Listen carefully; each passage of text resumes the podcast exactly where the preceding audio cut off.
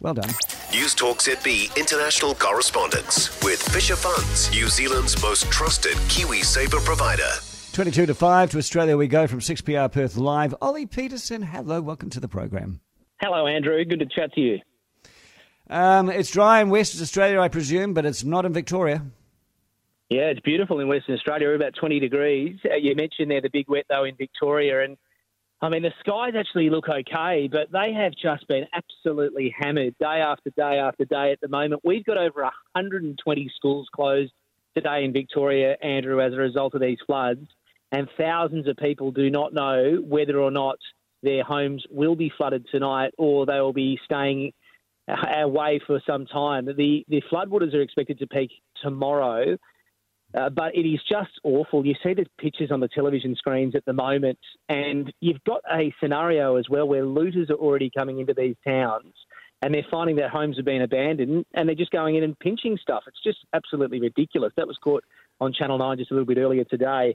So the situation at the moment, Andrew, is obviously very tense for all Victorians. You've got floods as well in Tasmania. You've got floods uh, up the coast as well into New South Wales and Queensland, and this isn't going anywhere. So it, it's a really yeah. tough time for Victorians, and unfortunately, this is just something that's happening on too far of a regular basis at the moment.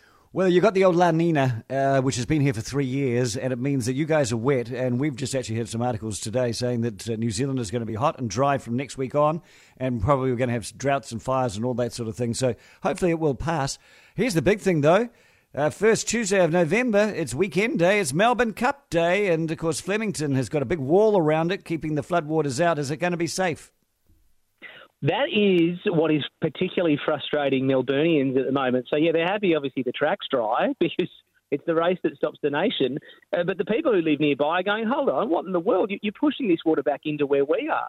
I mean, you can always move the Melbourne Cup from Flemington to Caulfield or somewhere else for that matter, Andrew. Mm. But at this stage, the Cup's going ahead. The race that will stop the nation will hopefully continue to stop the nation for a little bit longer. But uh, we'll have to see because obviously, if this rain continues to fall, uh, that may obviously alter the plans. We've still got a couple of weeks. Now, Medicare uh, is being swindled out of billions of dollars every year. What's the argument? Look, there's an investigation at the moment by the Sydney Morning Herald, The Age, and the ABC saying $8 billion every single year is effectively being ripped off by cowboys. Now, that's about 30% of the Medicare budget. So there was an example where a doctor helped somebody out of hours who he thought was uh, having a heart attack and was going to die and just provided basically CPR and first aid. Supposedly, he turned around and found a way to charge that. Now, they're just sort of anecdotal stories uh, that have comprised this report today. The Australian Medical Association, though, is really hit back. They're angry about this report, Andrew, because they're saying, particularly through the pandemic, the doctors have been working 24 7. They've never been busier. The, the rules obviously changed. You're always going to have some cowboys in the industry, but this is basically painting all doctors in Australia with a. Uh, with a black brush at the moment, saying that they're all up to no good, which is obviously not the case. Uh, but look, it'll require further investigation, and uh, no doubt there'll be some uh, doctors who are more closely scrutinised than others who might be uh, filling in and ticking some of the boxes they shouldn't be.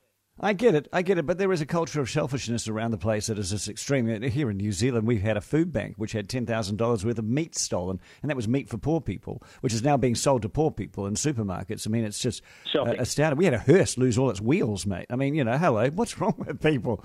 Anyway, yeah. Sydney train passengers they're getting free rides on Thursday. Yeah, they'll be happy, but the government is, and this is all part of industrial action. The, the union, who has been in a protracted pay negotiation uh, with the government now for a couple of months, says they're going to turn off all of the charging stations as you enter the uh, train platform. You have to tap on and tap off. They'll all be turned off for the day. So the government's going to lose, obviously, uh, hundreds of thousands of dollars on Thursday. The uh, Transport Minister, David Elliott's describing it as economic vandalism, and he's threatening to hold the head of the union personally accountable and take them to court. So, you know, all's, all's fun and games, isn't it? When you're asking for a little bit more money and you basically go and turn things off and you might end up in the court. It doesn't sound like it uh, is maybe the wisest move of the union, but uh, you can understand people will be happy with free train travel. Very good stuff. Ollie Peterson from 6PR, and I thank you so very, very much.